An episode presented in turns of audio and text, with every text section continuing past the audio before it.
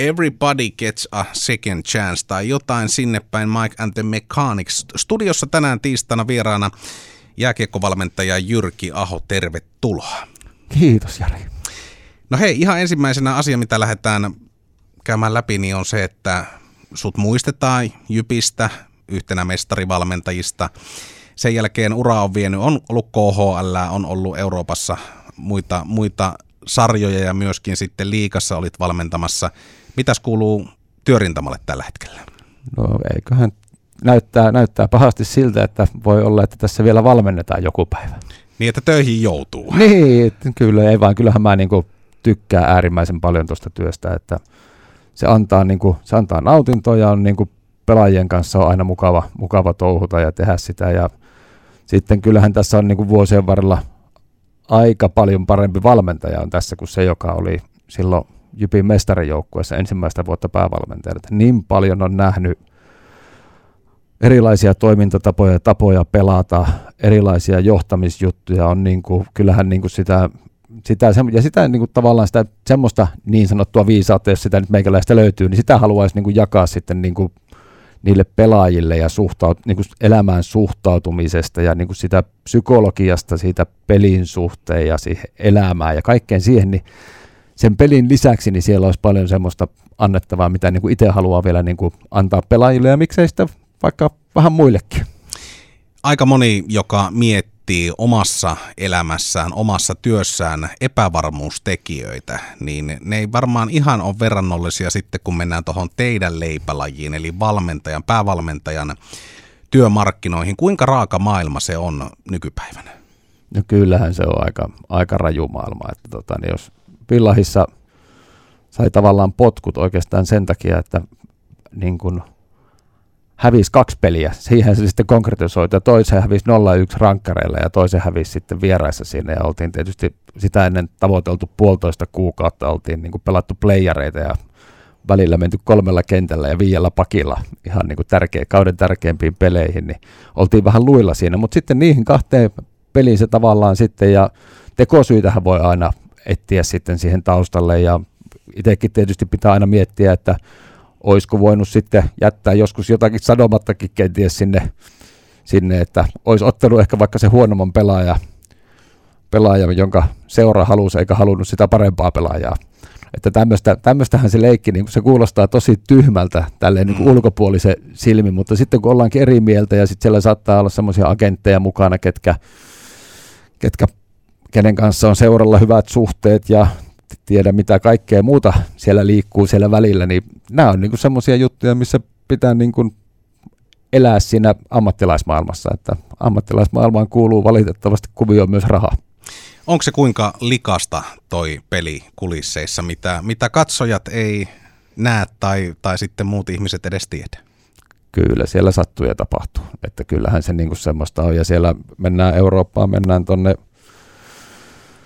rajaa itäpuolelle, joka on niin kuin hieno, siellä KHL on mahtava liiga niin kuin se urheilun puolesta, mutta onhan se myös niin kuin älyttömän poliittinen ja siellä liikkuu, liikkuu isot rahat ja siellä liikkuu niiden juttujen kautta paljon moni muukin, että kyllähän se niin kuin, se vanha sanonta, mitä joskus on, on kuullut, että jääkiekko on mielenkiintoinen peli siellä ennen kaikkea siellä kaukalon ulkopuolella, niin kyllähän siinä vinhaa perää myöskin sitten, sitten löytyy. Ja aina kun hyppää uuteen kuvioon, niin, sit, niin kun, eihän sitä voi niitä, sitä suhdeverkostoa ja semmoista ei niin kuin tietenkään voi ymmärtääkään. Sitten se pikkuhiljaa rupeaa, rupeat huomaamaan ihmisistä ja toimintamalleista, että mitäköhän tänne taustalle mahtaa oikein taas kätkeytyä.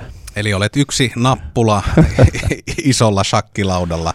No jos mietitään vielä tota valmentajan työtä ja sitä epävarmuutta, kun ei, ei tuleva työosoite tai työnantaja ole tiedossa, minkälaista se on niin kuin korvien välissä se homma? Tuleeko siinä semmoisia ajatuksia, että no hitto, eikö mä enää kelpaa mihinkään ja enkö mä olekaan riittävän hyvä valmentaja, kun muut kaverit sitten sainaa soppareita? No siis oikeastaan nyt tänä vuonna ensimmäistä kertaa mä oon niin jäänyt työttömäksi eli siis tällä kaudella, että ne on ollut töissä. Ja kyllähän niin kuin siinä alkuun ennen kaikkea niin sen oman merkityksellisyyden kanssa kävi semmoista aikamoista painia, että tuntui siltä, että, että mitäs mä nyt oikein oon, kun mä en kerta valmenna. Ja sitähän niin kuin tietoisesti on niin kuin mukaan yrittänyt välttää, mutta sitten kun sä jäätkin pois siitä ja sä oot tottunut niin kuin päättämään ja sulla on se peli ja sulla on taas se haastattelu ja sulla on taas se peli ja sulla on taas se haastattelu ja sulla on ne treenit ja sä oot niin kuin koko ajan siinä virrassa mukana, niin sä et niin kuin, sitä jotenkin ajautuu vaan siihen, siihen semmoiseen kierteeseen, että se on niin kuin tosi tärkeää ja sitten se on kuitenkin ehkä ei kuitenkaan niin tärkeää, vaikka se on sulle siinä hetkessä tärkeää ja sä haluat auttaa pelaajia ja sä haluat tehdä kaikkea sitä, mutta kyllä niin kuin se oma merkityksellisyys ennen kaikkea niin tuntuu, että hitto eihän mulla mitään virkaa tässä, tässä hommassa ja tietysti siinä oli omat väsymykset ja sitten kun joku rakoilee, niin rakoilee vähän kaikki muutkin elämän osa-alueet mm. sinne sopivasti, niin sitten se, mutta kyllä se, niin kuin se oma ajatusmaailma on silti semmoinen aina ollut, että kaikesta selvitään, että tässä on koittanut jotakin touhuta ja näin, niin kyllä ne asiat kääntyy siitä paremmaksi päästä. Että sitten mennään pikkuaskeleet, että lähdetään vaikka kävelyllä, katsellaan, että aurinko paistaa, että tuntuu taas niin sanotusti vähän paremmalta. Ja tehdään ruvetaan tekemään pikkuaskareita ja että löytyy sitä merkityksiä niin kuin se elämän puolenkin. Muutaman potkujen saaneen valmentajan kanssa olen keskustellut siitä tilanteesta, siitä tyhjiöstä, mikä tulee. On se sitten potkut tai se, että sopimusta ei jatketa ja uutta paikkaa ei löydy, kun teidän niin kuin tietysti pelaajienkin arki, niin se on täysin aikataulutettua. Niin kuinka iso tämä oli, kun nyt ensimmäistä kertaa sulla oli semmoinen vuosi, että ei ollutkaan tota koko aikataulupalettia? No kyllähän siinä niin joutui ruveta keksimään ihan niin kuin keksimällä keksimään tavallaan sitten sitä niin kuin tekemistä ja sitten tietysti ne, ehkä ne elämäjutut meni, suuntautuu siihen, että mitä niin kuin, mitkä on kiinnostanut sua, mutta sulla ei ole ollut aikaa ja semmoisia juttuja itsekin olen ruvennut tekemään. Ja tietysti sitten tuo urheilu nyt on mulle aina semmoinen, että sillä mä pääsen täyttämään, että käydään lyömässä vähän palloa, niin näkee siinä vähän kavereita ja näkee tuttuja. Ja tänäänkin oltiin aika hyvällä porukalla pelaamassa puukissa, puukissa muutama tunti, muutama tunti sulkapalloa, niin siis kyllähän se on semmoinen, mikä sitten täyttää, täyttää niin kuin aina sen mun arjen täyttää se urheilu, mutta sitten niitä muita juttujakin pitäisi sinne löytää, että, että kyllähän se, jos niin kuin kotona vaan istuskelee ja tuijottaa seinään, niin voi tulla, voi tulla pistekamma. Se voi tulla hyvinkin nopeasti. Jatketaan Jyrki Ahon kanssa jutustelua Aleksanteri Hakaniemen jälkeen ja puhutaan sitten liikan nykytilasta ja tietysti tänään jatkuvista kevään playoffeista.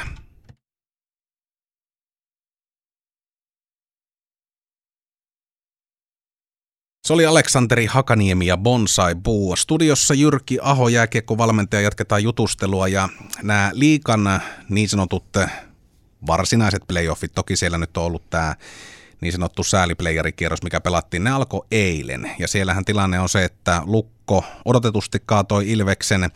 Pelikans voitti Tepsin, IFK, Kärpät ja Tappara Kalpa. Milles mielin sä oot seurannut nyt näitä tämän kevään playereita?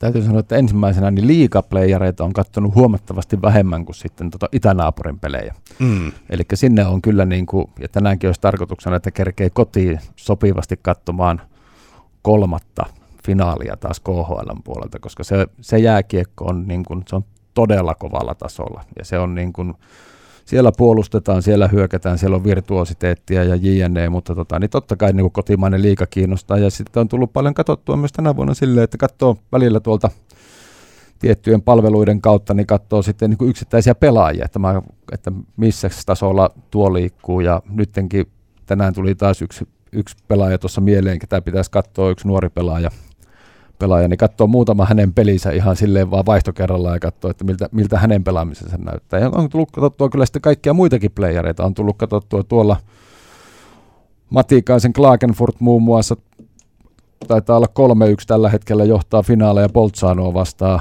vastaan ja sitten samaten tuolla alkaa playerit tänään tuolla Saksan Dellissä ja siellä on Wolfsburgissa entinen Assari aloittaa Bremerhavenia vastaan ja, ja tota, niin kuin, tota Euroopan ja kaikkea tätä lätkää on kyllä tullut seurattua niin kuin ihan uudella innostuksella, koska kyllähän meni monta vuotta niin, että ei jaksanut kuin omia pelejä ja omia vastustajia katella. No tässä on tullut semmoisia avautumisia vanhoilta liikavalmentajilta, kokeneilta sellaisilta, että liikasta on tulossa nyt nuorten pelaajien nappula liika. Miten allekirjoitatko sä tämän, että Suomen liika on menossa tämmöiseen suuntaan? No ei nyt ruveta allekirjoittelemaan mitään, mutta tota, sanotaanko näin, että jos ruvetaan katsoa semmoisia tietynikäisiä tuolla 30 hujakolla olevia pelaajia, niin aika paljon niitä on markkinoilla tällä hetkellä ollut, ollut tämän vuoden aikana. Ja, ja tietysti vaikka niin kuin ajatellaan, että hei niin kuin, siellä ei välttämättä aina ole semmoista virtuositeettia, niin kyllähän siellä on sitten semmoista tasaisuutta myöskin.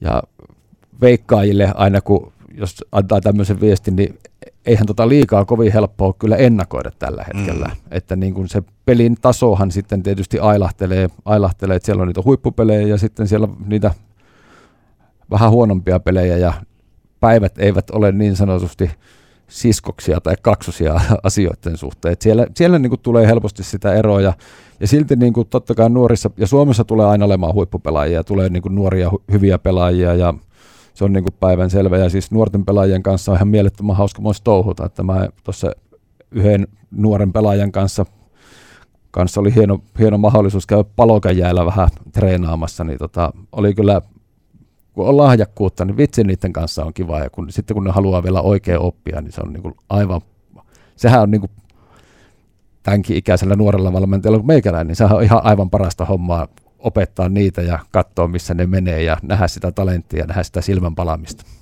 Onko tämä oikea suunta, mihin ollaan menemässä? Eli joukkueet nuorentaa tällä hetkellä pelaajistoa. Totta kai korona varmasti on vaikuttanut siihen nämä taloudelliset reunaehdot, mutta onko siinä isossa kuvassa jotain semmoisia riskejä, mitä se voi tuoda tullessaan?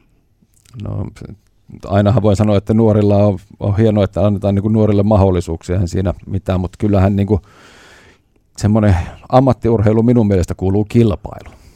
Se kuuluu sinne, kilpailu kuuluu sinne joukkueiden välille, kun nyt esimerkiksi kun pelataan noita Suomen playereita, niin ne kaksi joukkuetta kilpailee siellä keskenään siitä, että kumpi on parempi. Ja sitten se kilpailu kuuluu minun mielestä myös sinne joukkueiden sisälle, eli ei saisi olla niitä paikkoja, että koska se kehittää pelaajaa, että sä saat vaan itsestään yhtäkkiä niin tuosta pelipaikan ilmoittautumalla joukkueeseen jollakin, jollakin tasolla. Et sun pitäisi pystyä lunastaa se pelipaikka koko ajan niin kuin sieltä niiden omien näytteen harjoituksissa – peleissä, sun pitää pelata hyvin, jos sä pelaa hyvin, niin joku, jonkun pitäisi olla ottamassa sun paikkaa, ja se tarkoittaa sitä, että sulla pitäisi olla paljon siellä pelaajia.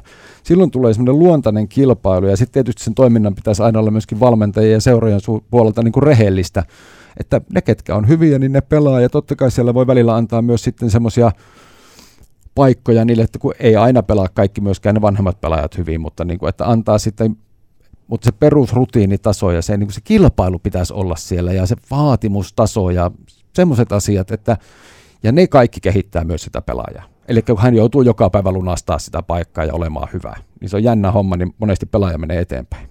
Otetaan lyhyesti vielä loppuun, millaisin mieli olet Jyppiä seurannut? No onhan se tietysti ollut aika, aika surullista, surullista niin kuin se, että mitä, mitä on tapahtunut yhtään siihen se enempää nyt kantaa, kantaa ottamatta, mutta tota, niin aina Jyväskyläläinen seuran nimeltä Jyppi on, asuu tuolla omassa sydämessä, että kuitenkin itse on täältä kotoisin ja, ja valmentanut sitä joukkuetta monta vuotta ja siellä on edelleenkin semmoisia pelaajia, joita on valmentanut sitten vaikka osa niistä on valmentanut muissa seuroissa ja muuta, että kyllä niin kuin aina haluaisi, että, että Jyppi pärjää ja tietysti sitten, että, että siellä niin kuin hommat ja talous saataisiin siihen kuntoon, että että niin kuin tulevaisuudessa taas, sitä uutta tulevaisuuttahan sinne varmasti, varmasti nytkin myös rakennetaan ja toivon tietysti Jypille, Jypille kaikkea, kaikkea hyvää ja kovasti töitä, että sieltä ponnistellaan taas sitten pikkuhiljaa ylöspäin jollakin aikajanalla. Kiitoksia Jyrki Aho vierailusta Radio Keski-Suomalaisen iltapäivässä.